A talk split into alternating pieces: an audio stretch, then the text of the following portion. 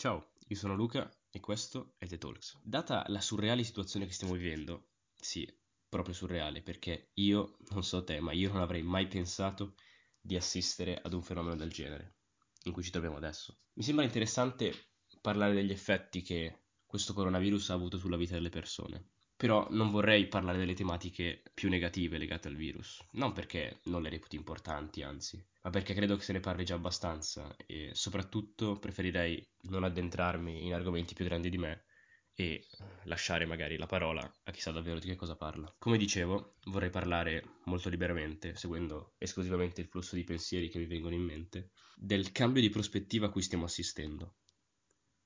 Se un mese fa era normalissimo trovarsi con gli amici e andare al bar a bersi qualcosa, oppure ancora più semplicemente andare al lavoro, andare a scuola, a fare la spesa tranquillamente.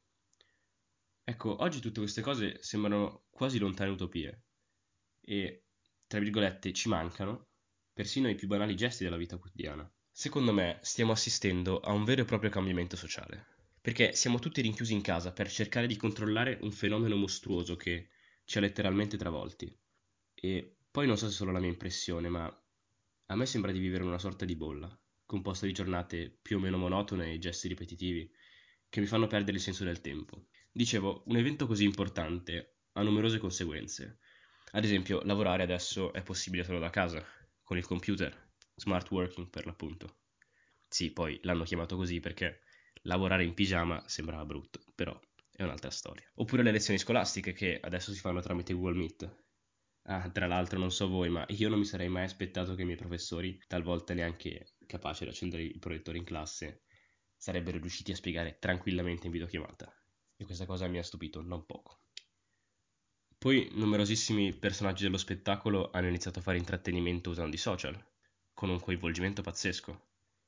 Insomma, ognuno di noi, per cercare di preservare un minimo di normalità, ha dovuto un po' reinventarsi. Credo che questa sia proprio la parola giusta, reinventarsi. Qualcuno più saggio di me una volta ha detto che il disagio incentiva il genio.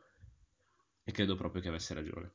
Mi viene in mente Giovanotti, ad esempio, il grande irreprensibile Giovanotti. Su Instagram ha creato il Giova House Party, ovvero ogni giorno fa una diretta in cui canta racconta cose, si racconta, insieme ad altri personaggi del mondo musicale. E tutto ciò ha portato un pubblico enorme. Oppure mi vengono in mente i vari flash mob da casa che sono stati organizzati in questi giorni. Sì, già la parola flash mob da casa è un pochino un controsenso, però fa niente perché sono cose belle, quindi non ci vado di certo contro.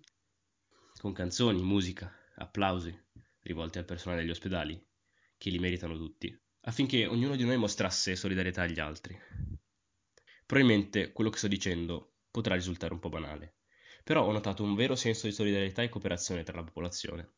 Ognuno, chi più chi meno, sta cercando di fare la sua parte, facendo volontariato magari, donando qualcosa alle strutture sanitarie, oppure semplicemente stando in casa, perché anche questo è un gesto di aiuto verso chi sta male. Tutto quell'odio che si era generato tra di noi quando ancora non erano state prese queste misure di contenimento, vedendo chi rispettava e chi non l'isolamento, mi viene in mente l'episodio delle stazioni ferroviarie assaltate dai fuorisede che volevano tornare a casa. Ecco, quell'odio oggi è scomparso e ha lasciato il posto a un senso civico generale che fa solo che bene al nostro paese. Per non parlare poi della cooperazione internazionale generatasi tra i vari paesi, Unione Europea e non, allo scopo di fronteggiare questa crisi umanitaria uniti, condividendo risorse, materiale sanitario, aiuti economici per i lavoratori, l'invio di equip mediche, e secondo me tutto questo ci insegna che dalle disgrazie, alla fine, emergono i lati migliori delle persone ed emerge la vera e propria umanità.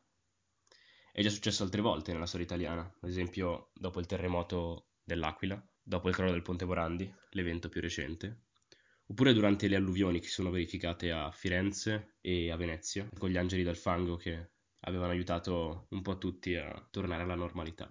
Perché alla fine noi italiani avremo anche tanti difetti, ma sicuramente quando c'è da dare una mano ci rimbocchiamo le maniche e ci diamo da fare. E dobbiamo sicuramente andare fieri di ciò. Bene, questo era il primo episodio di questo podcast. Spero che il progetto possa continuare e spero soprattutto che qualcuno abbia ascoltato quello che ho detto e che condividiate almeno un po' il mio pensiero. Quindi non mi resta che augurarvi una buona quarantena. Facciamoci forza che tutto questo finirà presto. Un saluto.